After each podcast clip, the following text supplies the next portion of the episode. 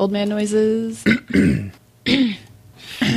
You were one once in a lifetime. Yay, do more.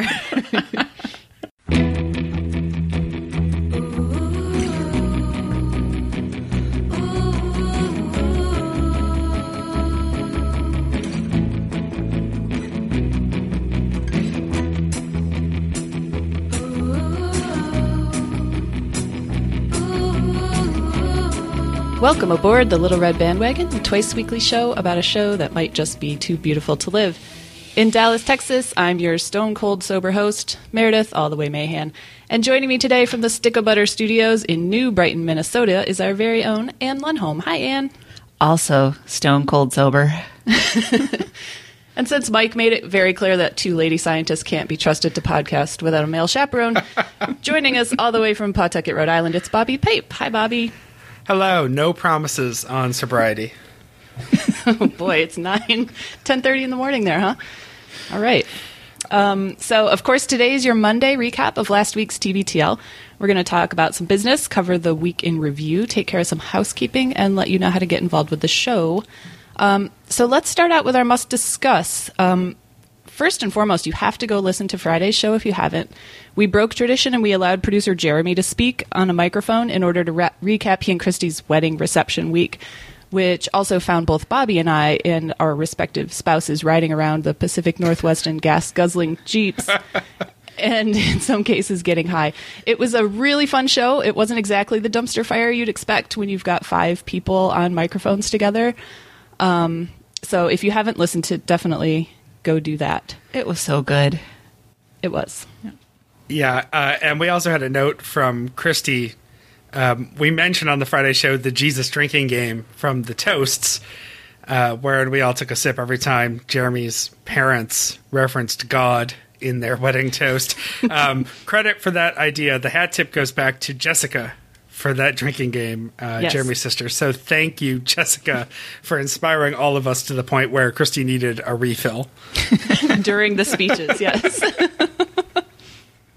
that was so awesome.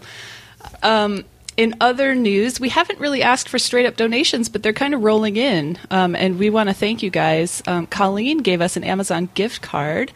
And Louise Bradbury, fr- Bradbury from Edmonton, Alberta, gave us a donation as well. And so, thank you, ladies, very much. It's our first Canadian donor. Yes, too. and thank you for donating in American dollars. It makes our Yes. life a lot easier. That's a lot in Canadian dollars, too. it's a lot of butter tarts. yep. Uh, Anne, how's the jam tracker? Oh, let me click on over to the Jam Tracker. I feel like So- the jam tracker needs a sponsor. It Yeah. sounds like the AccuWeather forecast. The Smuckers Jam Tracker. I love it.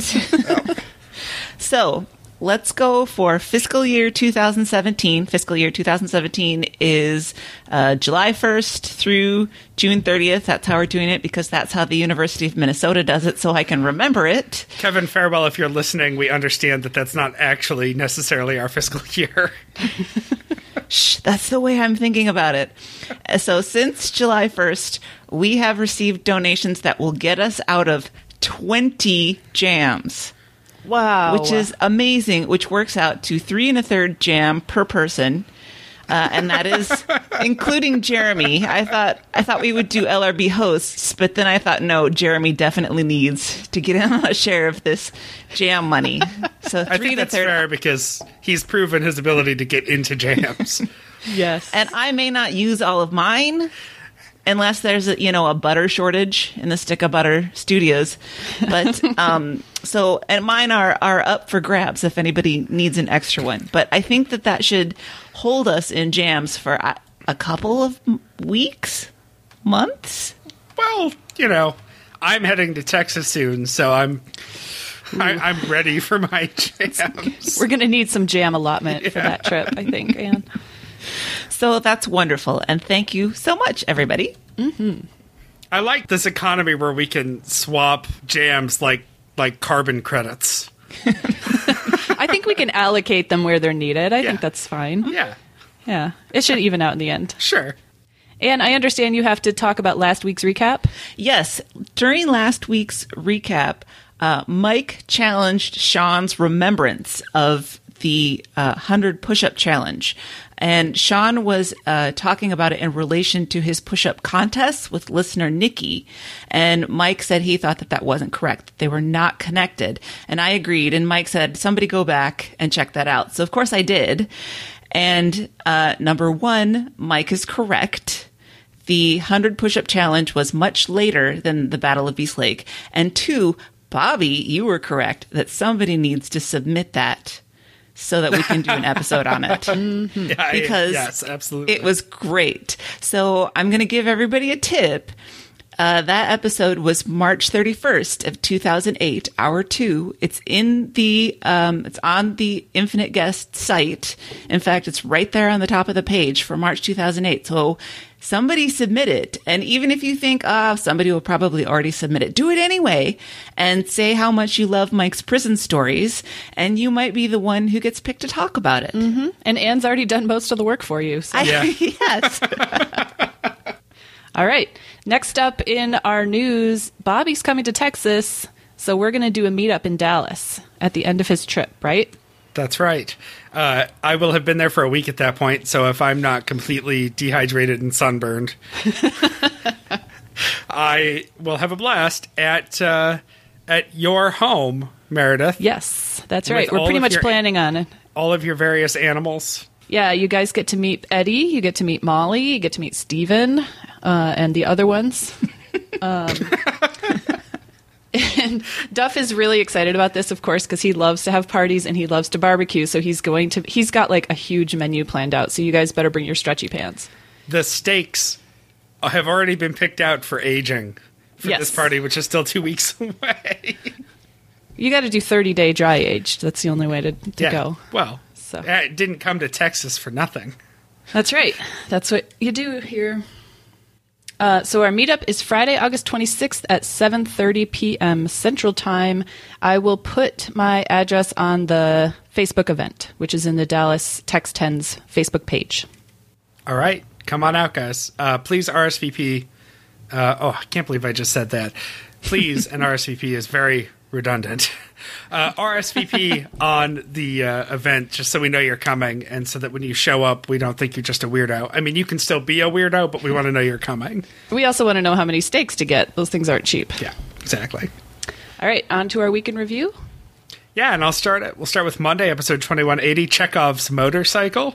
Uh, and before we even get into the episode, I want to hit the ground running with the intro because the intro features the clip of Billy Bob Thornton going off on Jian Ghomeshi when Jian tries to ask him about uh, his uh, acting career in an interview that was only supposed to be about his music. And my question is I thought we had put a moratorium on liking Jian Ghomeshi, and so I was surprised to hear him in the intro clip. Maybe it's just because it's an old one, or maybe it's because we've decided we can grandfather, like it's a fair use thing. We can still enjoy that little moment. Um, but I was surprised to hear it. Uh, and I say this as someone who, who, in my formative early high school years, loved Jian Ghomeshi's band, Moxy Früvous. So that's a shout out for Mike McCauley. He's the only other person I know who is aware of Moxy Früvous. I know Moxy Früvous. Oh, you know what it is? Because you grew up close enough to Canada. Anyone who, uh, well, and actually Meredith, maybe from your Detroit days, I don't know, but you had real yeah, music. no, it doesn't ring a bell. That's okay. Yeah, like ICP, sure. yeah. uh, and you know, spaghetti. So, Right.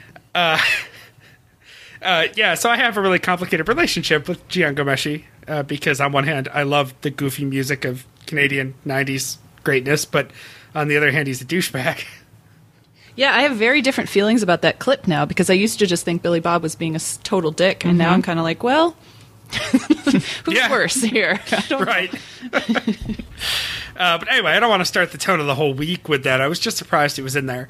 Uh, Stubot uh, is guest hosting or guest co-hosting from the Granite City, uh, and Celia went for her senior pictures. And this led to a whole conversation about the the the business of being a senior between Senior Pictures and Jostens Rings, which Anne is apparently a local company. It is a local company. and I had no idea of that. I did not get my senior high school ring. I regret. Well, I don't wear jewelry. I actually even will occasionally go a day or two without wearing my wedding band. I think we've discussed that before. I don't wear a watch. Um, I don't wear any kind of chain or necklace or, you know, no no gaudy cross, even though I would love to flaunt my uh, distant Italian heritage. but um, uh, I've thought about getting my college ring just because I think it would be a fun thing to have, but I can't imagine ever wearing it. I never got either, and I don't have any desire to. No, I don't think I formed enough of a bond with No. my schools. I I mean, mostly by the time the end arrived, I was like, "Get me the hell out of here!" Yes, I, I don't really need to look back with fond remembrance of the good old days because they weren't that great. Yeah, uh, we were recently. Uh, this actually led to a lot of people in our online chats posting their various senior pictures and similar era pictures. I went looking for my senior pictures and couldn't find them. I know they're around here somewhere, but I did find my yearbook, and um, yeah, I really have almost no fond memories from the Webster Schroeder class of 2004. I switched high schools in 11th grade, so I finished 11th and 12th at a different school that I just really didn't like. So I have my middle school and early high school yearbooks, but I don't have any from the last two years, which includes my senior photo. And I did that totally because I was, I kind of had to. I, I took one, you know, set of pictures, one outfit, one pose, like, okay, that's enough, get me out of here. So I don't think I even have any extra copies of that photo. Uh, I've told people recently it took me 30 years to find a good haircut. So even though I don't know where my senior pictures are, I know exactly what they look like. I remember them very vividly. I have sort of my bangs cut straight across and no beard, which is scary. I mean, I was 18, but still, uh, I look so much different without it. And there's one where I'm standing next to a little tree and I'm wearing like a big rugby, rugby stripe polo shirt and khakis. and then there's one where I think I'm wearing all black and I'm standing on like a black background with splatters of paint on it or something and I'm looking kind of moody. Which was not my actual attitude, but I took it because I saw the backdrop and I thought it would be funny. And that's about it. Um, and there's one where I have like my arms crossed, um, leaning on something, like I just uh, solved the case and the game is over. You have to find these. I will dig. I will try. Uh, I think Sam has one of them somewhere. Um, but uh, yeah, I, I went out a little bit, but and then I went to college and completely immediately forgot about them and moved on with my life. Kind of sounds like you what you should do with high school. Right. um, and you could get the ring for your current employer. I guess I could if I wanted to. Aren't they like several hundred dollars? I think I so. know. Yeah. I think they are. I, I, I remember them being ungodly expensive as a very poor high school senior. Yeah, Th- same. that I would just never even consider buying one then. no, me neither. Um, on to the Olympics. We get a full roundup of Stu since, you know, sports is in part of his wheelhouse, including but not limited to hickeys from cupping, um, the abundant number of condoms in the athletes' village, which is always a fun conversation for the Olympics, and the fact that the men's basketball team is living on a cruise ship docked outside of everything. Um, of course they are, because it's a team made up of uber rich people. Right.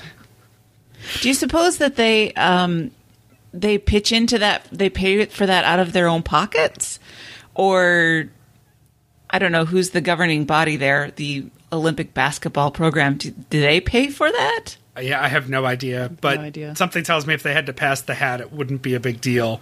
No.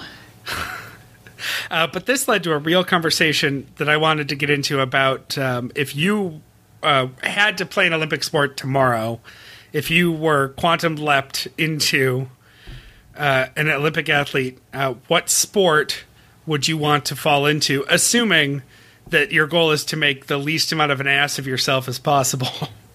because I don't think anyone expects that you would automatically succeed at one of these sports. But um, Andrew talks about they Andrew and Stu talk about curling, and later in the week they talk about other sports. I would like to pose this question to the three of us, but do you want to do this now, or do you want to do it on Tuesday when Phyllis answers? Oh, because they take a test on Tuesday. Right, a bullshit test. A bullshit test. Well, those are two different things. Did you guys take that test? I did. No, I did not. I did too. Ah, I feel Let's left save out it. now. Okay. Uh, uh, and I see you have a note about cupping. Oh yes, uh, I wanted to bring up because there, we got into uh, a cupping thread on the Stens page, and um, not that kind of cupping, Bobby. um, and I wanted to mention another uh, podcast, which I'm certain that Meredith knows about. Uh, Andrew talks about the podcast My Brother, My Brother, and Me every once in a while that he really likes. And I know Meredith listens to it because I heard them read something that you submitted once. They said, You did? Meredith in Dallas. And I was like, Yes. they, no, they said Meredith Mahan. I was like, Yeah. I know her. I mean, it was before I knew you, but Yep, still. yep. So do you listen to Sawbones at all?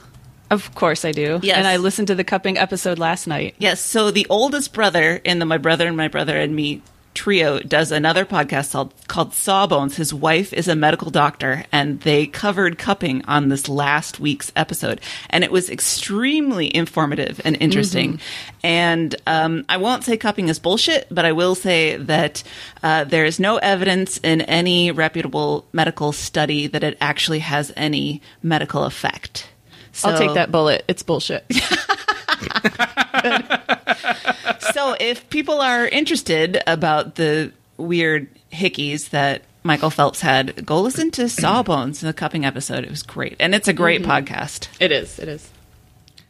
I will endorse. I've not heard Sawbones, um, but I'm very familiar with the work of uh, the the brothers, and I've heard my brother, my brother, and me several times, uh, and it is very good. It's one of those things where it's a podcast I like, and it will end up in my feed, and then it'll build up because I am too busy to get to it, and then I will have to get rid of it because it's too much. Yes. It's one for me that is must listen. So it's first thing Monday. Sure. After, of course, I listen to LRB. Of course. Um, I listen to My Brother, My Brother, and Me. Onto our top story for Monday: uh, Philly, please stop swimming in dumpsters. I love the tone of that press release so much. That person was just done. Yep. I like that the guys. I don't know. Maybe the guys were thinking like the smaller dumpsters, like the kind Sean Dettori keeps outside his apartment. Obviously, they mean like the truck size ones that you get dropped off at job sites. Mm-hmm. Yes. Because I like the idea they think that people are stealing these dumpsters as if they you could possibly move them. uh, but still, uh, good advice. That's all I really have to say about that. That's good advice. Don't swim in dumpsters. No, so that's gross. disgusting. Yeah. Uh, the other big news story um, the creepy ass Lucille Ball statue in Celoron, New York, not far south of Buffalo, uh, has been replaced with a new, significantly less creepy statue of Lucy. I wonder what they did with the old one. I thought it was the same one, but they just fixed it. Oh, really? Really, I thought it was a new one. I didn't. I'll admit, I didn't really read any of the articles. I just sort of went on the headlines. yeah. Well, that's just my sense. I guess I don't have any actual knowledge that that's the way it went. Uh, I have to think that there's a place where old statues go to die when they've been rolled out. Like there's a Joe Paterno statue that had to be taken down from Penn State because he's a creeper, and somewhere there's just the Joe Pa statue and the old Lucy statue. Yikes. They're all just you know. There's a central location somewhere. It's like that mountain where they put all the nuclear waste. Right. Just all these horrifying statues grimacing at each other Right. for all of eternity. It's just statue hell. And with that, we'll go on to Andrew having lower standards for movies. I have not seen the new Star Wars um, because it looked pretty terrible. Star Wars Yeah. or Star Trek? Star Trek. I'm sorry, um, they're not the same thing. My Star Trek. understanding is no, they are not the same thing. Star Trek. I have not seen the new Star Trek. I did see the new Star Wars last winter, and it was spectacular. One of them has Chris Pine, and that makes all the difference to me. Uh, and please elaborate. I just, I just like Chris Pine. That's all. Enjoy watching him. What? I'm a single lady. I I'm not judging. Do you know which one it is, though? Because I don't. Which one is a Chris Pine?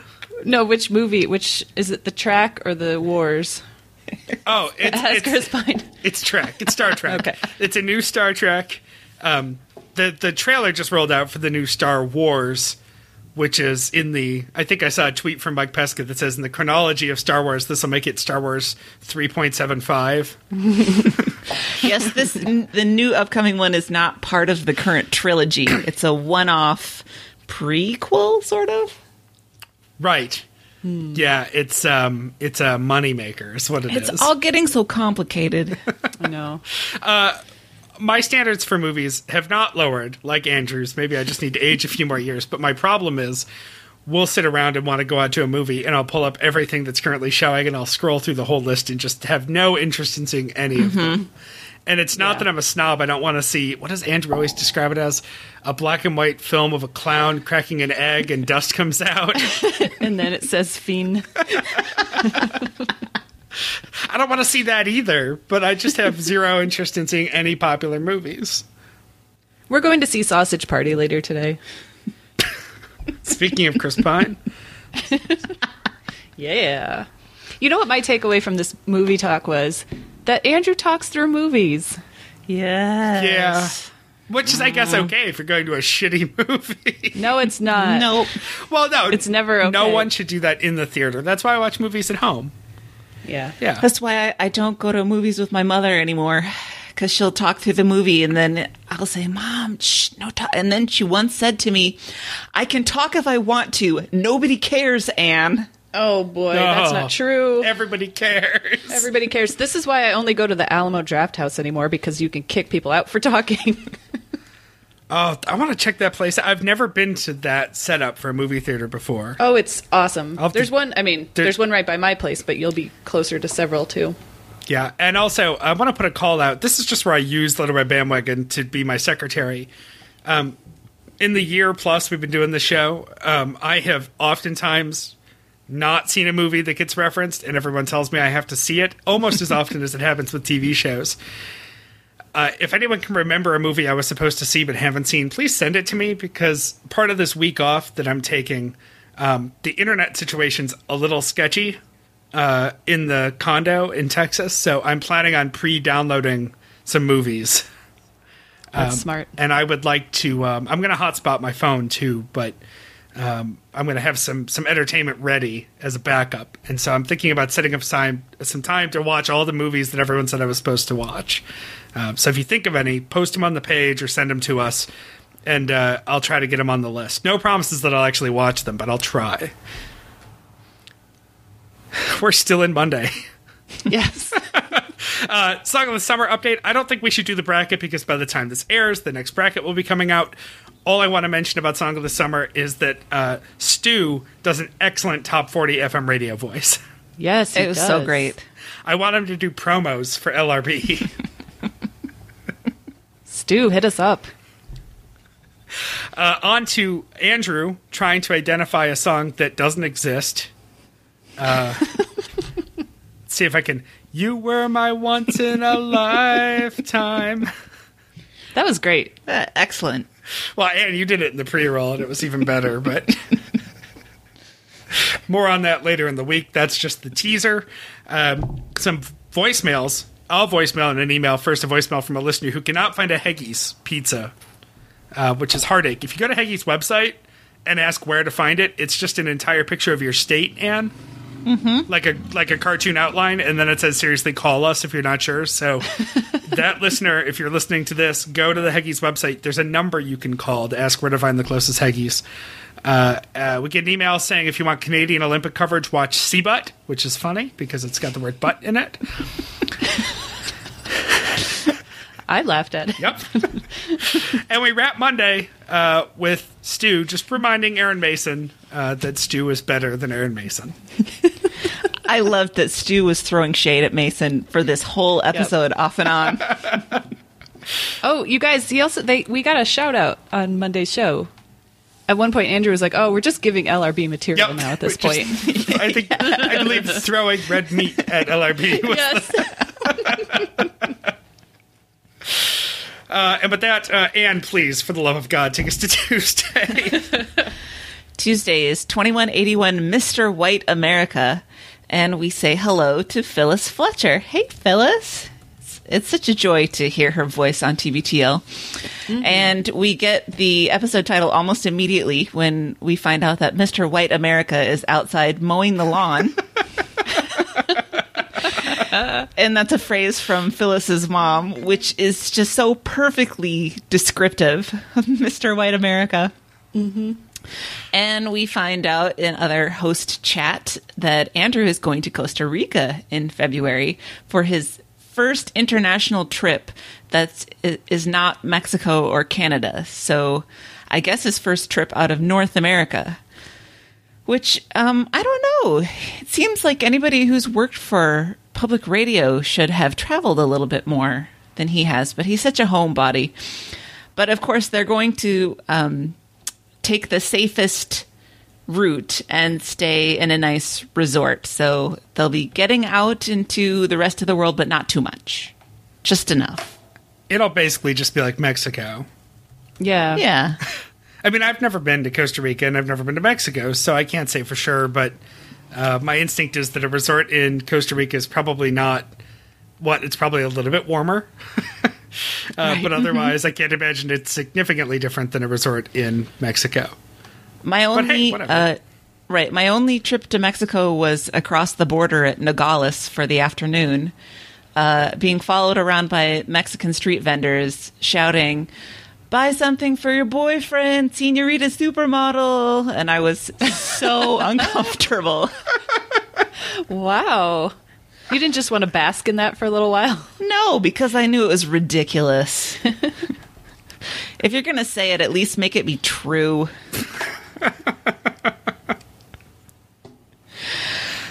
All right, so they uh, they spend um, most of this episode off and on uh, visiting the idea of tomorrow's show and what they're going to do for a TBTL um, field trip. So um, they talk about man on the street interviews, and Phyllis tells some interesting stories about her early experiences uh, doing man on the street or people on the street, I guess, if we're going to be politically correct. And somebody saying to her, I don't like your face or the way you talk. Jeez. Just terrible. If that was me, I would never go back. I would be like, and No. I'm done. I'm done. That's fine.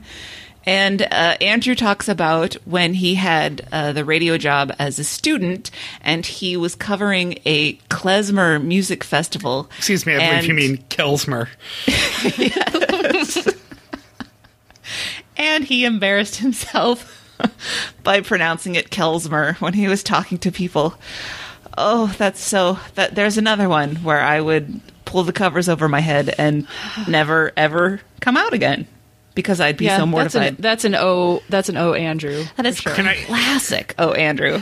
Can I interject with, with a note about klezmer music? I don't know how familiar a lot of people are with klezmer music. I imagine some more than others. Um, it is deeply rooted in Jewish culture and heritage, and oftentimes includes performers um, who are particularly conservative in the Jewish faith, including um, you know cantors and the like. And the audiences are often also extremely conservative Jews. um, and this is not to say it's a, a problem with, with Jews when you make this mistake to them, but you're talking about people who are kind of old fashioned and um, very particular in what they like. You know, the audience is they're P1s for klezmer. um, people aren't casually like, oh, let's go to a concert tonight. Oh, there's a klezmer concert. That sounds fun. Right. People who are going to a klezmer concert really want their klezmer concert. And so you picked a group of people who are all super into what they're doing to mispronounce the thing they love. oh, Andrew. Yeah. top story is Olympics talk again. And um, Phyllis has a little budding Olympian on her hands as Gus does swimming, diving, gymnastics, and soccer. Uh, and they talk about his diving lessons, which sound really cute. And it made me wish that I had taken diving lessons when I was a kid. I'm a good swimmer, but um, diving would be awesome. Yeah. Uh, Then they go to this Teen Vogue quiz because we all know that Andrew likes his qu- quizzes on point. Uh, to determine what type of Olympic sport that they should play. And my very favorite part of this was when they were doing the question about what they should wear. And Phyllis says, I'll pick a white pantsuit because it's dramatic. Yep. And the results were that uh, Andrew should be in archery and Phyllis should play badminton. And neither one of them seems to feel that that's an accurate choice, so they kind of decide that they should swap. Right. And I know, uh, Meredith, you and I both took this quiz as well, yes. And I also got badminton. as did I. I'm okay with that. Yeah, that's fine. And, and I- I think it's kind of fun to watch a little bit. Not that We they had- show we it on played NBC. Yeah, we played it in my backyard a lot when I was a kid, and I kind of enjoyed it. My high school girlfriend and I would go out in her backyard and play badminton for hours, such as suburban life. Uh, and this would be starting early in the morning once her father had mowed the lawn, because as I think of it, her father was Mr. White America. um, I did not take this quiz because I didn't think to take it earlier in the week, and when I just tried to take it a few minutes ago, I'm pretty sure it froze our recording up. so, uh, well, let's just assume I would have gotten badminton too, because it sounds like Yeah. this was pretty basic of a quiz. the scientists over at Teen Vogue. Yes. I think that badminton falls into that class of recreational sports in the Olympics that you feel like, yeah, I could do that. But it's the best one because, I mean, what are the other ones? Uh, table tennis. Yep. Um, okay, so I came up with two. Running, Shooting, running and shooting. Yeah. speed walking. Speed walking, which has a really high level of disqualifications. Does Uh, it? It's, it's, I, I believe it is fairly easy to get screwed on speed walking. Everyone thinks they could do speed walking, but if you bend your knees too much, you're out. Oh, because yeah, you're running. It has that. It has that funny gait, and it's like they have a very specific, like heel to toe movement that I find fascinating. right. Yeah, they look like they're having a stomach problem and they're walking really quickly to the bathroom. Right. yeah, competitive shuffling. So all in all, yeah, I'm pretty uh, happy that I got badminton. Uh, so I want to interrupt here um, because I wanted to ask this on Monday, but we waited until now. If you had to be quantum leapt into a sport, what would it be? I would quantum leap into volleyball. Okay, you think you could hold your own at least enough to not completely look out of place a little I mean, oh, oh, I would embarrass myself plenty, but beach or that- indoor?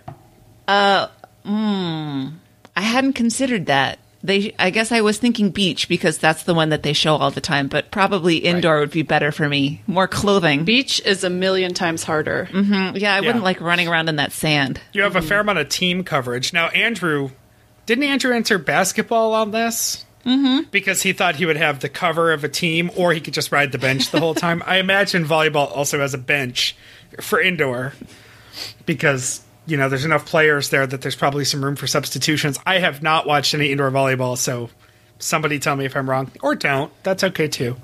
they, no, they do have probably bench have a players. minimal role on indoor. Okay, and they rotate, right? So like you wouldn't have to do everything much. Mm-hmm. Yeah, and I'm tall, so it works. yeah. And it's the one sport that I don't totally suck at. uh, Meredith, do you have a, an Olympic sport you could quantum leap into? Well, not successfully, no, but I, I would like to do diving. That looks like so much fun. I'm sure I would just belly flop. Like that one guy did. Yeah, I did. I saw that. So Oh, that you know, if he can so be in the. Olympics, I can be the Olympic. so I, volleyball is the one sport that I did play in middle school um, because I'm tall. I think it worked out. I was pretty good at it, so I could do that. But I think diving looks like a lot of fun, and I wouldn't really care if I made a fool of myself. yeah, I guess if you're in that point. Yeah. Um, I uh, the shooting sports. I would go to riflery, um, especially anything where you're shooting from the prone position, because then you're literally just laying down and shooting a rifle. like if you're bad, it's going to be embarrassing, but the action of being bad is going to look exactly like the action of being good at it because you're not moving. You're, you're holding your breath and shooting.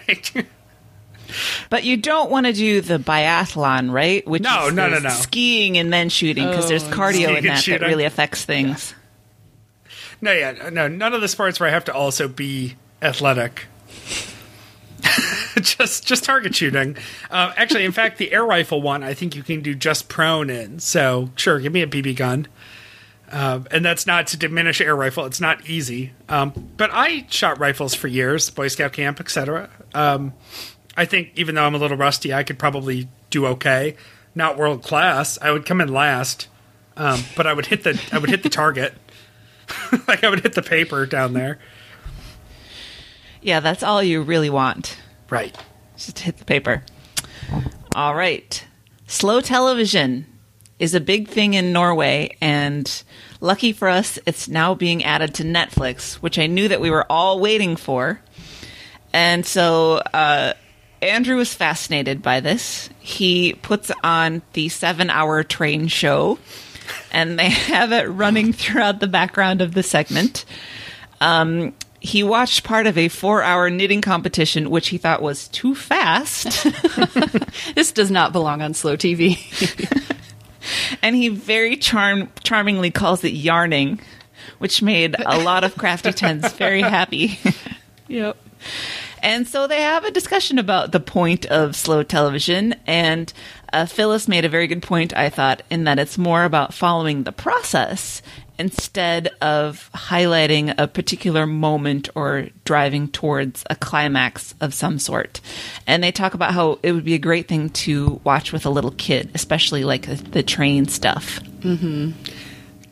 Did somebody mention um, these long YouTube videos of garbage trucks Yes. Yes. and people throwing garbage? I had never heard of this until they mentioned it. But just last weekend, Sam and I were at a baseball game, and we were in a suite, not to brag, at a Pawtucket Red Sox game, and um, a friend of ours and uh, brought her kids, and the younger kid was clutching an iPhone.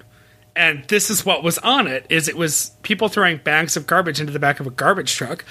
And I thought maybe it was just a scene from something, and then I look over a few minutes later, and it's still more bags being thrown into this garbage truck and it just keeps going. and I had no idea what it was, but then sure enough, they mentioned the same thing. Apparently, this is a thing. I still know nothing about it. I'd never heard of this either, but I gotta say, when I was a little kid, watching the garbage get crushed was like my favorite thing in the world. Those stories show up every once in a while on the internet. Something goes viral about how much the, the two year old idolizes the garbage men, and then they have an mm-hmm. interaction, and everybody's really happy, and everybody says, Oh, people are so wonderful. Yeah, our garbage men are usually smoking when they come by. and then half the time throw our garbage cans into the street when they're done. Ours pick through our trash, and if we haven't laid it out exactly perfectly, they leave it for the next time. Oh. What? I know. They're really, really specific. The judgmental garbage collectors. they are. I feel very judged every time I go and get the cans back. Have any of you um have any, any of you sat and watched how it's made? It's No. this, It's a while. It's this it- yeah, it's this TV show where a narrator walks through the assembly process of like a product or something and there's a lot of machining and automated cutting and like it, it, changes a lot depending on what they're making in that episode but it's like a 15 minute documentary and it's always got like a weird techno beat music underneath it um it's the same kind of thing and i could sit and watch that for hours so i'm just Yeah, a, that sounds kind of meditative. yeah. Um, the only other thing I thought of with this is uh, a holiday tradition in our household that has expanded to anytime people are over for like an evening and I want to have a little background noise, I'll put on the Burning Log DVD. You have a Yep. DVD? Well, I somewhere, but really what I use is there's a Netflix there's a Netflix special of the Burning Log. oh, okay. And there's a couple of different versions of it, so if you want more popping, you can get the birch log. I've put that on when our fireplace was broken. Yeah. It's soothing. Mm-hmm. God, who knew this was a whole industry? wow. You should look into it. I guess I will. Next time you throw a classy party, put that on the TV. People will be impressed. It's kitschy. Uh, well, there's the first problem: is the lack of any parties, classy or not. oh, and Oh, what should we what should we watch at my house, guys? The train show or the yarning show? oh. We've got so much slow TV to choose from. We'll have to check it know. out. Okay. Moving into emails, uh, we are saved uh, Andrew's mystery song has been identified, and I I'm a- actually shocked that several people were I- able to identify this from the phrase he sang. But the first was Ashley on Facebook, who identified this song as Peabo Bryson. If ever you're in my arms again, and actually Andrew was pretty close with uh, his brief rendition, and he's very proud of himself for getting so close. And um, then they go through a thing where they have to play one and then the other, and then the one and then the other, and then the one and then the other. Trying to hit the buttons at the same time with two with the same mouse. Yes, mostly because Phyllis is convinced that Andrew's uh, even singing it in the right key.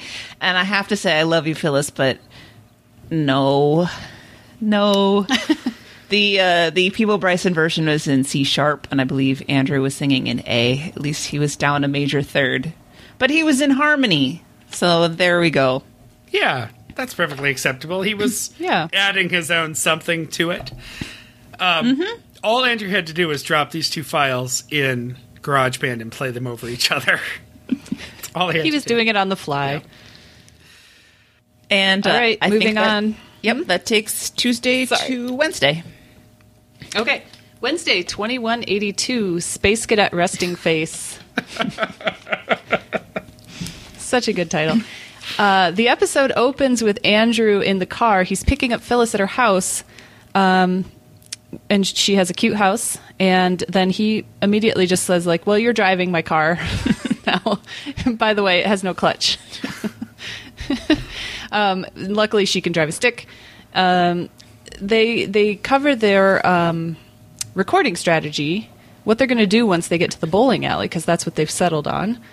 Um, how are they going to enter? Are they going to tell anyone they're recording? Are they going to wear the headphones or not? Big microphones tend to weird people out, I guess. So um, they kind of settle on just covertly walking in and starting to record themselves.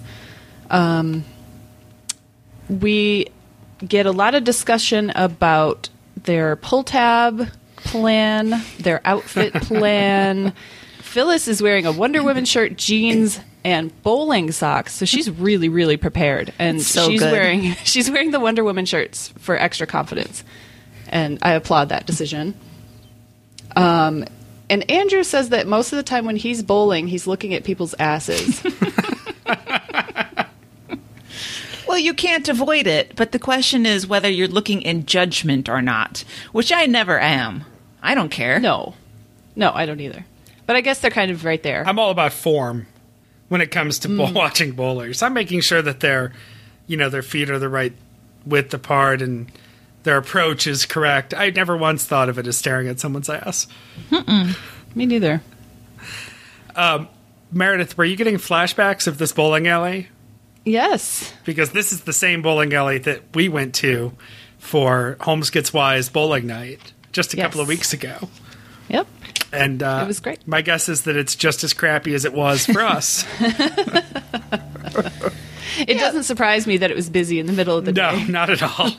But really, how many high class bowling alleys are there? That's true. I mean, alley is in the title.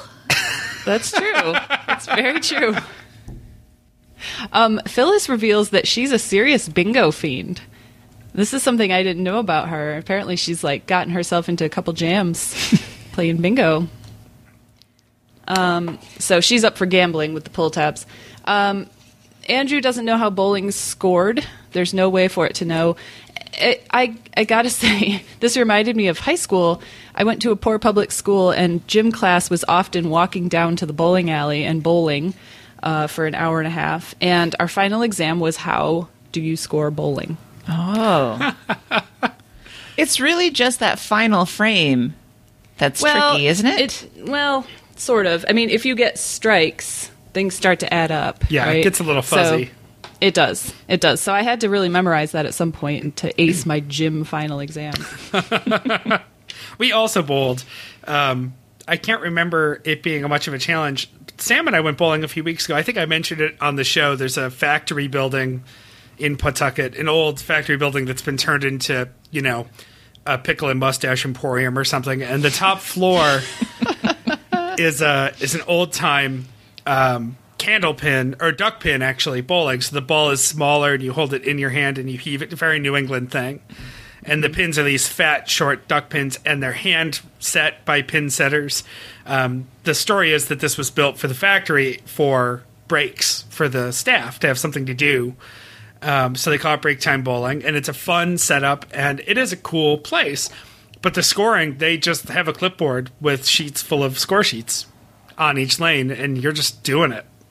Um, and I remembered how, which was comforting, but it definitely took me a minute to be like, oh, whoa, wait a minute. um, and they actually score slightly differently. There are three boxes.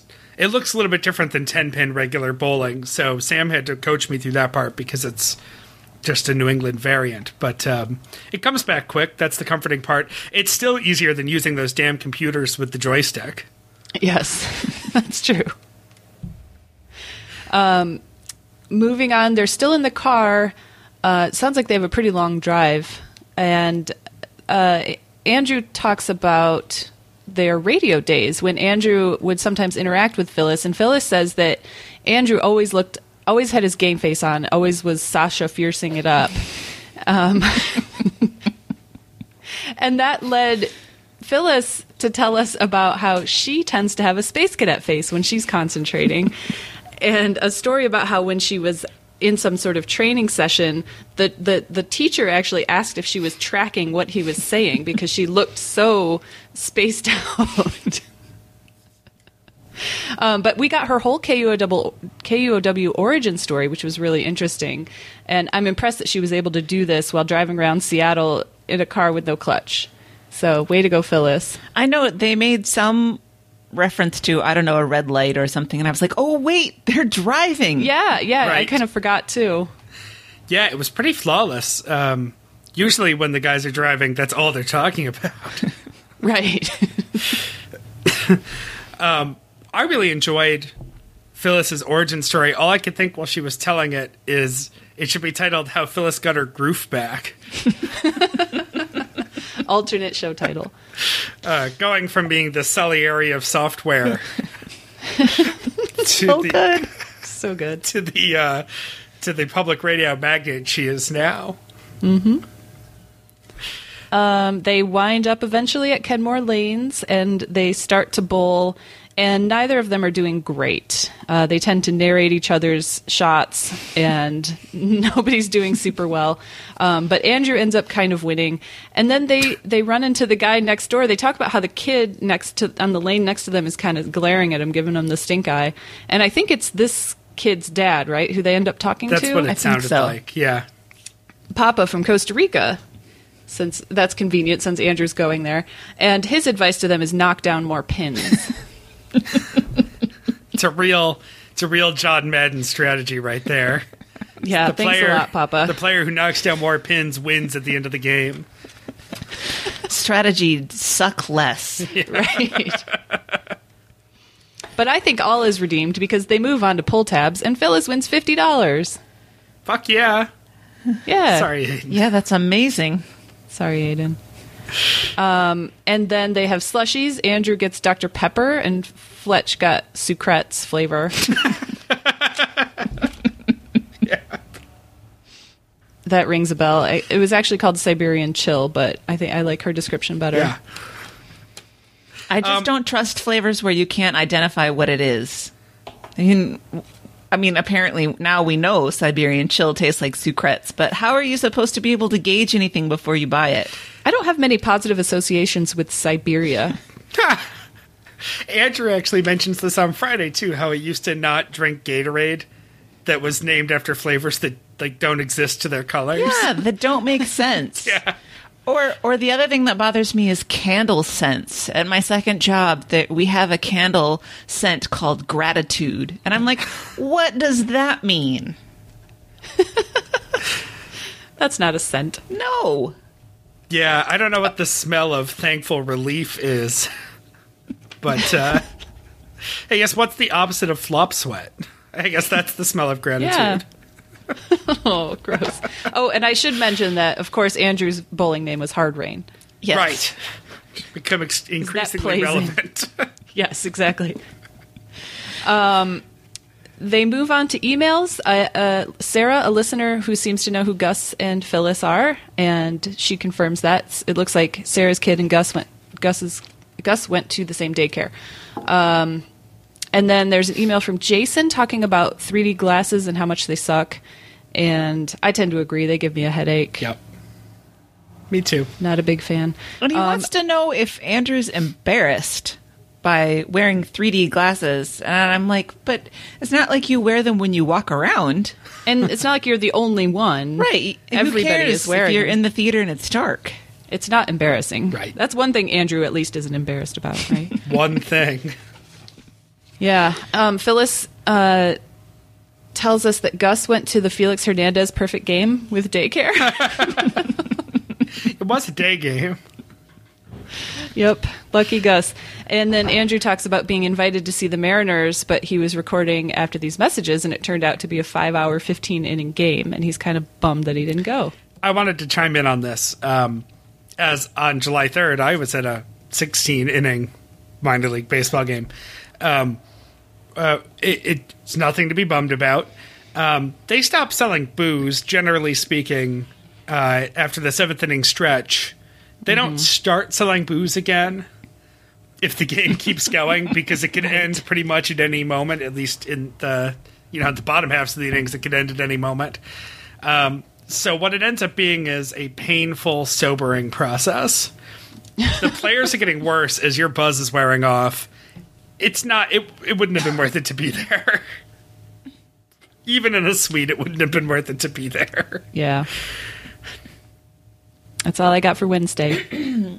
All right, let's move on to Thursday, uh, 2183, A Boy Named Sous Chef, which is extremely accurate. and uh, the opening drop sequence is all food themed, and I wrote a note down that it was awesome. And Andrew just really does such good work on these opening drop montages. Yes, he does. Yeah. So Andrew and Genevieve are in her car, which we're confused as to whether it's a VW Passat or a Golf, or I should say Andrew is confused. Genevieve has a pretty firm grasp on what kind of car she drives, and they're heading to Sean's house for the Cooking with Sean Picky Eaters edition. So they review the food restrictions that Andrew talked about with uh, Sean before, and we hear some additional ones from Genevieve. And of course, he's got the cheesy, creamy fish, bananas. He adds, well, I agree with him on the bananas, by the way. That's gross. Uh, he adds eggplant and organ meats. Because they were really worried that Sean was going to do organ meat. Organ meats, yes, that's a high probability of Sean choosing that, although you never know. Her issues are with pork, beets, and summer squash. Uh, Andrew reveals that the other day he had some French onion soup that had melted cheese on the top that he thought was mozzarella, but that turned out to be Gruyere. So he excitedly adds it to his list of melted cheeses that he I is love that comfortable half- eating. Half of his discussion was about his exceptions to these rules. Right. he was also very excited that he ate some aioli the other day. which is just fancy mayonnaise. Yep. Fancy mayonnaise, yes. So, I, I mean, I think we can all agree that these are mostly psychological dislikes, right? It seems less Yes, about because if he if he doesn't know he's eating them, he can eat them. he's fine. Yeah, it's definitely less about the taste and more about the texture. Right. And I appreciate that. I'm on the same page with bananas, but um, you know, sometimes you just got to get over it. Yeah, I bananas are the one things that I really actively try to avoid, and I have a few other things that I don't care for, but I'll eat them. It's not that big of a deal. I mean, Right. like Genevieve can eat pork; she just doesn't want to. Clearly, So proven. yeah. yes. Uh, so arriving at Sean's, we find out that the dish he's making is sausage with white beans and tarragon. And the recipe is from realsimple.com. Somebody posted it. It looks like a nice recipe. And at this point, he says, My favorite line of the whole entire week. It's Italian sausage, so it's not pork. It's made of Italians. and of course, pork can be made from any number of animals and meat parts, but the default really is pork. Sa- unless sausage. say- sausage uh, can be yes. made. Yeah. Yes, Just because I don't want you. anyone to sharpshoot. Somebody's halfway through Thank writing you. an email already. Yeah. um, So this made me think about Jurassic Park. And you know the part in Jurassic Here I go. The part in Jurassic Park where they're talking about sequen- sequencing the dinosaur DNA, the dino DNA. And they talk about wherever they had gaps, they just put frog DNA in there. And I mm-hmm. feel like Sean has all this data, but every once in a while he just substitutes some frog DNA in there. And then what he gets is this just really interesting thought process that makes me love him so much. And then, you know, the dinosaurs escape and they eat us all, and my metaphor breaks down. but he has. He, he just seems to have something else going on in his brain that allows him to make these leaps that make him unescapably Sean, and I appreciate it so much. Yep. Uh, so then I was mildly horrified when he talked about um, pouring grease down the kitchen sink drain. Oh, me too. I mean, that's that's bad, Yes. right? That can cause all kinds Yeah, of problems. I can see not caring about it as a renter, but now that I'm a home homeowner, I absolutely never, ever, ever do that because I'm going to have to pay to fix that drain. Yep. Right. A- And I guess it's marginally better to pour hot grease in the dumpster. I, I mean, I don't know exactly what the problems that would arise. It seems like there would be a splatter um, problem. Or a perhaps. fire problem. Yeah. Well, there is that. Uh, in lieu of a jar, um, I have on occasion let it cool a little bit and then uh, poured it out onto like old paper bags or newspaper or paper towels into the garbage.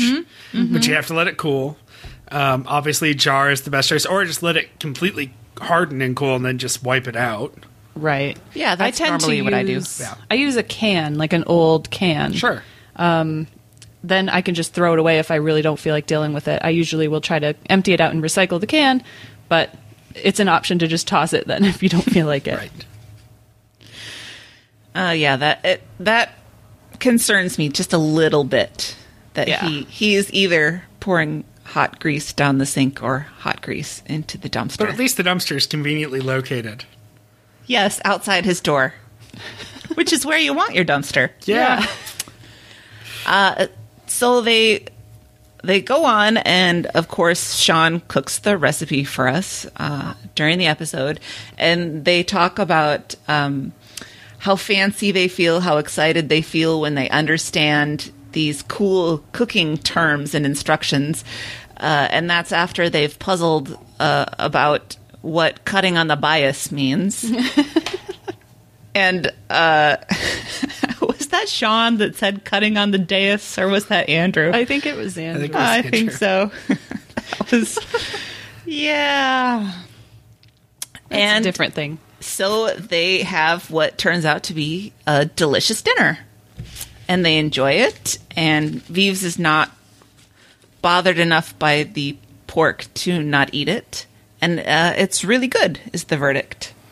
Sounds really good. Yeah. Sounds um, not terribly challenging and good. Mm-hmm.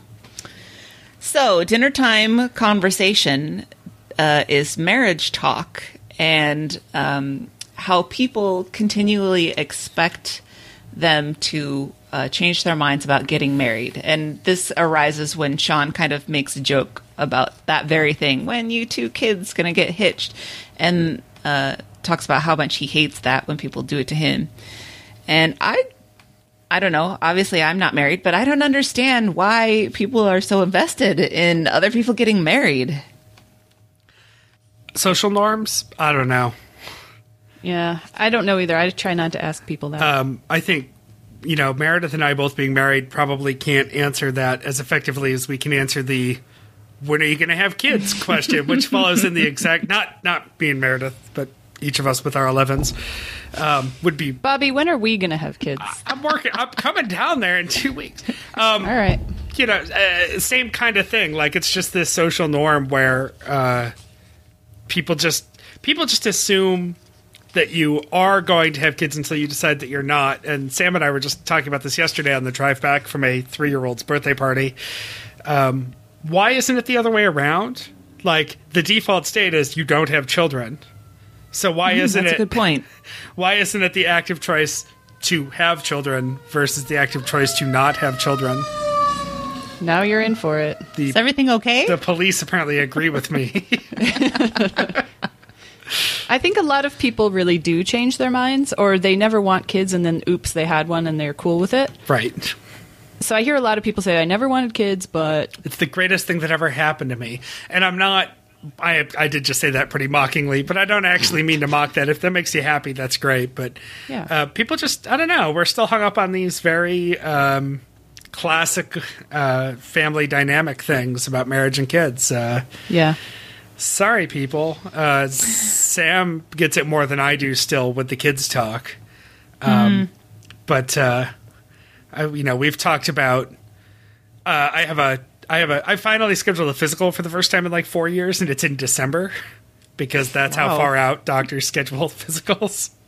Um, and I just told her like I should have the vasectomy conversation in December with the doctor because um, that would put our foot down on where we stand on that with everyone who asks. like Yeah, it also brings up kind of a good point about this question, which is why are you asking me so much about my genitals? Like, do you want me to tell you? Like, I'll tell you all about the vasectomy. I'll tell you about getting my tubes tied. Like, if you really want to hear. and that tends to shut people up if you start talking about, mm, you know, uh, rubber meets the road fertility. right now, we just need to find the marriage equivalent of that, and we'll be all set. All right. Excellent. Uh, the other interesting conversation that they have during dinner is uh, about Andrew's encounter at the grocery store on the way to Sean's house. They stopped to pick up some Chateau Ste. Michelle.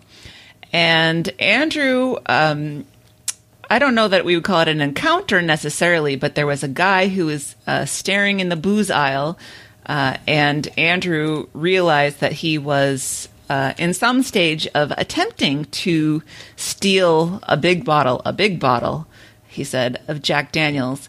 And so he went and notified uh, a clerk who then did whatever they did and, and took care of it. And he feels like this was sort of an ethical dilemma. Like he feels guilty for having narked on this guy who is possibly down on his luck. And um, what I want to say about this is that they constructed a whole fantasy of this person and his motivations for doing this. It's all of, oh, he was a bit disheveled, so, you know, he must have been on very hard times and he's probably an alcoholic. And so he stole this to feed his addiction. I feel bad because he's in a tough way. And I thought, you don't know that.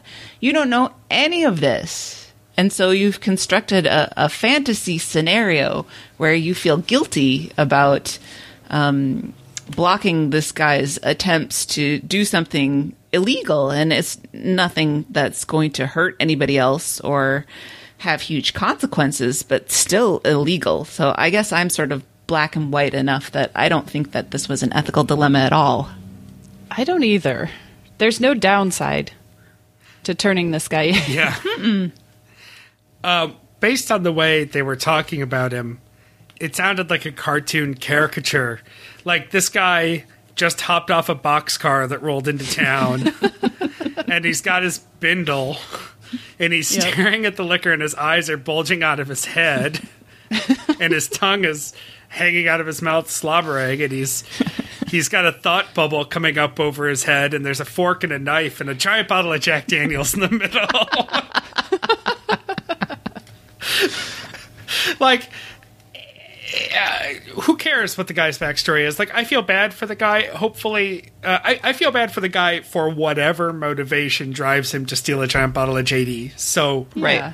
uh, hopefully the cops come they sober him up he gets sentenced to counseling. Like, like hope Yeah. you know. I know that's not how the world really works. I know it's a terrible situation in general with with this kind of stuff. So that's not the way it's probably going to happen. But I hope that's the way it's going to happen. And you know, we need to support the infrastructure that makes that possible. Not think maybe we should let this guy steal a bottle of Jack Daniels. That doesn't fix anything. Right. Um, so yeah, I was on the same page. I was like, "There's no dilemma here. Like, you you cut someone shoplifting, that raises the prices of all the food at the QFC. It makes the employees, you know, it hurts the employees. It hurts the store. He was breaking the law. There's no question there. No. and I think Sean tried to make him feel a little guilty. He's like, that guy was going to take that bottle and have the best night of his life. Shut up. That guy was stealing a loaf of whiskey to feed his family. He's the Jean Valjean of the QFC. yep. So they talked about this in context of forming relationships with store employees and sort of uh, noodle around the idea that the reason that uh, Andrew was um, interested to to tell people about this because this is a QFC that they go to frequently. They know the people. They formed relationships with the people. Um, maybe so, maybe not. But um, I there was a little thing that happened in here that kind of pushed my buttons a little bit. It was the first time I've ever been a little bit uh, miffed at Vives for something that she said. They were talking about how um, sometimes how the store employees can be just as off kilter as the patrons a little bit. And Vive said, quote, it's not your master's degree holders who are working there, unquote. And as somebody who has a master's degree and who worked full time in retail for almost six years, I was like, hmm. And she may be correct. I would say, in general, most people who uh, work in retail probably don't have master's degrees, but you never know exactly what people's backgrounds is and so it put me in mind of this story so on a on a saturday that was had been really trying. We'd had some difficult customers. I was so exhausted and i stopped at the video store on the way home. Yes this was back in the days of video stores. And i was in line with my movie and there were two clerks working and they were having problems both of them. Like there was one person who was trying to bully one of the clerks into doing something she wasn't supposed to do and the other one was having a very involved um, discussion with the customer. So the line was kind of long, and I don't care. I was just standing there and waiting, and I tuned into the conversation of the two guys behind me, and one of them says, "See, this is what I was talking about before. I mean, everybody has to have a job, even high school dropouts, and you know what? They all work in customer service." and um, I did something that I've never done before and never done since. I felt something break in my brain, and I turned around and I said to him, I'm sorry, but I have a master's degree and I work in customer service. And the guy goes, uh, well, but, um, uh, n- I mean, not everybody. And I said, yeah, that's right. Just most of us are idiots. And I turned around and there was dead silence all the way down the back of the line. And then I was like, oh my God, what did I do? What did I do? What did I just do? I just totally made this guy feel terrible. And I almost turned around and said, I'm sorry. I'm really sorry. But then I thought, nope, I'm just going to let that lie. So Good that's you. just my caution to everybody that And you don't you- know what people's situations are. So maybe that clerk does have a master's degree. I'm glad you did that. And then did you have to stand there for 15 minutes awkwardly with those people right behind you? Yes. Yeah. That's what keeps me from doing things like that. Yeah. But I had you absolutely no idea why why I did that. but did you say anything about the vagabond shoving DVDs down his pants? I did not. He can do whatever he wants. I forget if this came up on the show. There's been con- updated talk, regular talk about High School Bud on Twitter. Um, I also follow a very similarly toned account uh, called The Last Blockbuster. Oh, I've heard of that. It's pretty great. Just speaking of video stores, I'll give them a plug. Um, if if my Twitter would load, I can. Uh, yeah, at Lone Blockbuster. Uh, their last tweet. There's a time and a place for heavy petting right now, and our checkout line are not either of them. Now, is that store still actually open, or is it just the Twitter account at this point? Is there really I- one blockbuster left? I believe, I believe this is just a parody account, but you know, who, Right. who am I to uh, uh, judge? I was in a store, a grocery store somewhere recently, where they had a box of like paper DVD sleeves, and they were from a blockbuster, and they were being sold. It was like a weird knockoff grocery store, and I took a picture of it and I tweeted at these guys, and I was like, "You still have competition." being undercut by this. Um, and they kindly, I think, uh, liked it for me. Uh, using a fake blockbuster card is not only illegal; it's immoral. uh, sometimes we'll get excited when cars pull into our lot, but then it turns out they're just divorced parents passing along their children.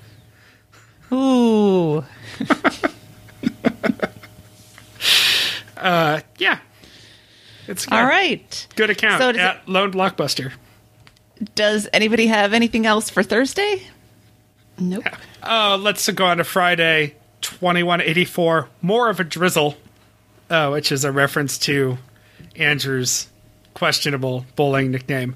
Uh, Aaron Roden uh, of Air Raid podcast, air-raid.net, uh, is on the show co-hosting. This is recorded on Thursday night. Andrew is slappy and Aaron is woke.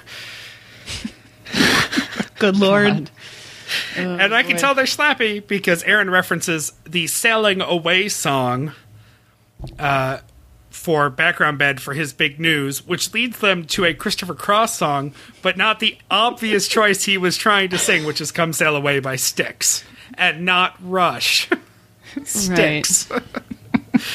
I love it when uh, Andrew kept saying, "Yeah, you you'll know this. You'll know sailing. You'll know it." And Aaron's like, "Nope, nope, nope." And like one Nope. minute and thirty second intro later, he's like, "Oh, Right. And nobody would sing it. Like if they had just sung a bar, it would have been clear. But everyone was too nervous or self-conscious to sing us sing a line. Right. And obviously, that's not Andrew's style. He'll sing anything on the show. um, before we move ahead, I want to stop on a note that that you guys, uh, Aaron and Theo, best buddies. yeah." Yeah, and Andrew seemed to dispute it. Yeah. Aaron's like, yeah, he he wanted to come hang out with me, and Andrew's like, no, he was sleeping. I think. Well, from every, everything we've heard about Theo, makes you think that he would instantly attack when Right, somebody so- comes in. So this is a different story. Even if he was sleeping, that's an improvement, right? right. Are you guys Air Raid listeners? I I think I've checked in a couple of times, but I'm just not really into music podcasts. Right, and that's where I land too. I really like Aaron's style, and I love it when he appears on the other sort of Seattle shows. There's a whole- you know the whole family of them. Um, his show I've gotten into intermittently, but I don't know him very well because I don't stay with it. And, uh, yeah, the music shows just don't interest me as much. Uh, but his style is really great. I appreciate him, and it doesn't surprise me at all that he would be a cat whisperer and just be able to win Theo's trust like that. uh, mentioning that crew, um, Aaron went to Vegas with Luke and Carrie for DJ Tuna's 40th birthday and a bunch of other friends, and they took a rare trip to the hotel pool, uh, which they usually avoid for vanity reasons, but it was so damn hot, which led to a conversation about peeing in the pool. And my favorite quote of the day when Aaron said, "Think about how much pee's in a pool," and Andrew said, "No." and the great myth of the pee chemical. Um, if you pee in the pool, it's going to turn purple, and everyone's going to know it was you. And someone knows someone who saw this happen. I can't believe Andrew still thinks this might be a thing. I remember being told that too, and it was a good deterrent because I was Oh, like, well, I don't want anybody to know I'm peeing in the pool. Right. Um, the recollection of this South Park episode, I've actually seen a lot of South Park. I had seen some when I came into my current relationship, but Sam is a big South Park fan, and I have since seen all of them. Um, I don't know if either of you have seen this, but it's actually a water park, a whole water park that hits that hits a, a super saturation of pee in its water. It just explodes. I haven't seen that one. It's pretty great. Uh, Aaron's big news is that the and he's uh, first. You've heard it first on TBTL. Uh, Air Raid podcast is um, going to be going away. Um, Aaron's got some family health issues. Um, I've heard more than what he said on TBTL, but I won't get into it more than that. That's what he chose to say on TBTL. But um, family issues, health issues, and the fact that he's booking these guests every week, so significantly harder than TBTL or our show to produce. Um, and and it's just it's consuming him. And I liked that he mentioned, well, you know, if this was my full time job, Right. like Luke and Andrew, uh, he could keep it up, but it's just too much. He did mention uh, that he is going to be working on a movie podcast, and one of my favorite moments of the week was Andrew suggesting that he just slowly creep the mission of Air Raid to a movie podcast, and that one day DJ would just wake up and be like, "What am I listening to?" so uh, that's for you, DJ. Uh, top story from Friday uh, is that Andrew's been misquoting the movie Taxi Driver for years. I'm so surprised he didn't get sharp shad on Me that. too. No kidding. I guess we just don't have any hardcore Taxi Driver fans in our Yeah. in the TBTL tens. Um, he has always called himself Hard Rain because a hard rain is going to come and wash the scum away. Uh, but that's actually a real rain, and he's simply confusing it with the movie Hard Rain. Uh, Starring Christian Slater, it's probably just as good as Taxi Driver. Yeah. Yeah, I mean, he's no Chris Pine, but it's something. a real woke rain is going to come down, and It's got Randy Quaid in it. I want to go watch Oh, that. I've never seen it. I'll put. I'm not putting it on my list. Oh yeah, do it. Uh, but this gets them. They they play the trailer for Hard Rain, and I see a note uh, for Don LaFontaine, who is the voice. Yes, Don LaFontaine, the in a world guy who who is dead. He passed away a couple of years ago. Yeah, It's too bad. yes, it is. And now everyone's just doing their best impression of Don LaFontaine. Right. Uh, Pepsi Clear. I don't remember trying it, but I do love Fresca. Thoughts? Yes, It's not the same. It's not the same. All right. Crystal Pepsi is disgusting. Fresca is great. Right. Ah, Fresca's the best. Um, Roden uh, dispar- discouraged from buying a forty-something dollar bottle of spray sunscreen from the gift shop at the hotel. Holy Because cow. it was organic, which just really burned my butt.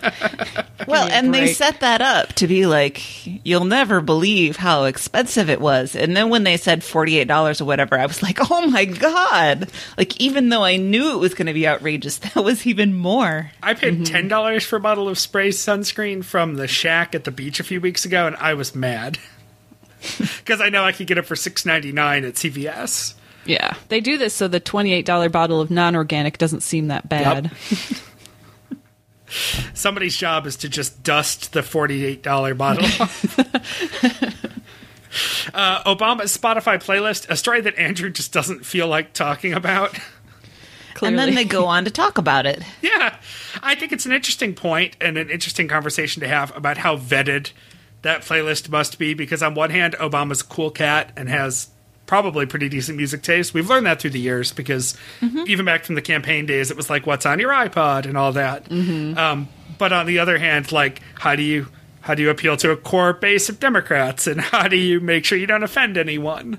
Um, that's a really hard line to walk with music. People are very personal about their music.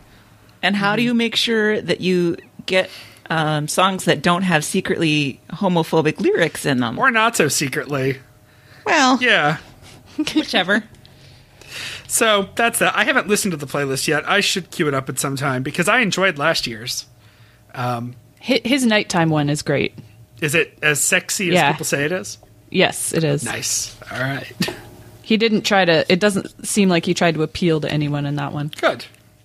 Uh, that's probably the playlist he puts on when he goes out onto the dais and starts smoking some cigarettes, even though he's quit. Yeah. Uh, Aaron mentions his um, uh, relationship with Dungeons and Dragons, which has come up a few times recently on the show, which I'm only mentioning so we can get his Dungeons and Dragons name out there. Helpy McHelperson. Pretty great. I also love that Andrew was talking about he and Vives want to maybe get into D&D, but they're nervous. It's like they're swinging. yeah. And so they need to find a safe place to be introduced to D&D. this is not uh, meant to uh, specifically offend Dungeons and Dragons fans. Um, but I have said this before. Anytime you put uh, that many sort of non cool people in one place who are passionate about one thing, it's going to become an orgy. Just default. Comic Con. So they can kill two birds with one stone. Right, exactly. Work conventions. You always hear about, you know, um, and not not for everyone, but like weird hookups and you know, because you're talking about people who suddenly know a lot about one another already because they share a passion, um, and that eliminates a lot of inhibition. Then throw on They're traveling and they're away from their right. Then throw on the amount of booze that usually comes into play for any of these things, and you have a TBTL picnic. Oh my god. More on that in a minute. First, uh, we get a voicemail about a dream, but Aaron Roden interrupts because he's mad because a dream he had a year ago never made it onto the show despite texting it to Andrew. Aaron dreamed, I'm just going to explain it the way he explained it.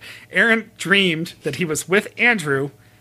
Aaron farted a football, not like a physical football, but like a football made of farts, and threw it to be caught by comedian and friend Ron Funches.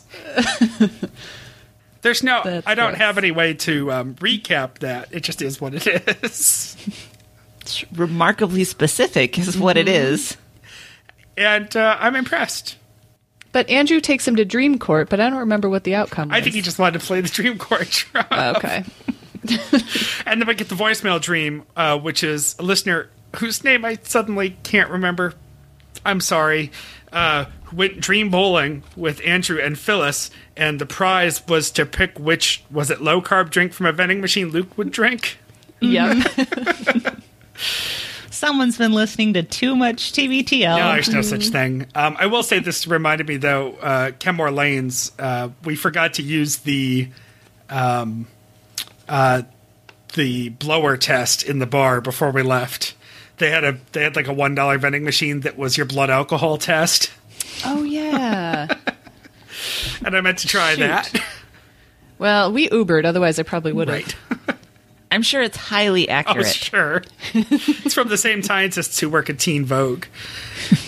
And do you really want to put your mouth on I that? think you get a disposable straw. Like I think it dispenses a straw and then you shove it on there or something. But still, no. Music for your weekend. Aaron brings a Seattle band named Sloucher with their song "Waiting to Start." Andrew brings a Missy Elliott song "Joy," and um, Ivan, listener Ivan, uh, closes the show with "Someone Still Loves You." Boris Yeltsin's "Step Brother City." That's your music for your weekend. And with that, Meredith, some housekeeping. All right. So, as we mentioned earlier in the show, we have a couple ways you can help us get out of some jams. If you want to, we're not pressing you, but you can go to our website and click on the shop button to buy stickers, and there's an option to donate. So, you could just donate money if you want. You could also buy stickers, which are awesome. We have a little red bandwagon sticker and a 10 sticker. Um, you can also shop on Amazon uh, the things that you buy kick us back a couple pennies. So if you use our link, which is littleredbandwagon.com slash Amazon, then it's automatic and it doesn't cost you anything. So you can help us out of some jams that way. Um, Christy still wants the archive to be current by September 1st. We've all kind of let go of that dream, but there's no harm in trying. So archive, contact us to archive. Um, the Chateau Ste. Michelle picnic is August 31st. You should go RSVP on the Facebook event that TR made. Um, and then we've got a Dallas meetup at my house August 26th. See that event in the Dallas Text 10's Facebook page. And please, please, please RSVP. So much going on. I know. And if you'd like to get involved with the show, you can visit our website at littleredbandwagon.com for the aforementioned sticker purchases and uh, Amazon portal link. Um, you can visit our Facebook page. You can check us out on Twitter at LRB Podcast. You can send us an email at littleredbandwagon at gmail.com. Or you can send us a voicemail Little Red Bandwagon is the place to be. Call and talk to Meredith or Christy, Bobby, Jeremy, and or Mike. They won't make you take a hike. 802 432 TBTL. 802 432 8285. And I don't know if Nerd Out Loud is still on wedding hiatus or not. Yeah, I'm not entirely sure. Um, what I can tell you is that right now, as we record this on Sunday morning, um, Christy is on the tail end of a bridesmaids bachelorette weekend for another wedding that she's in, and it sounds like several episodes worth of Nerd Out Loud content. Yes. so here's hoping that she comes back around to talk about that at some point because um, uh, shit show is the best way to describe what she's been telling us by chat all week. Yes, indeed. Um, and with that, I'll get us out of here. Until next time, this is the next party. we love you, Jen. Nailed it.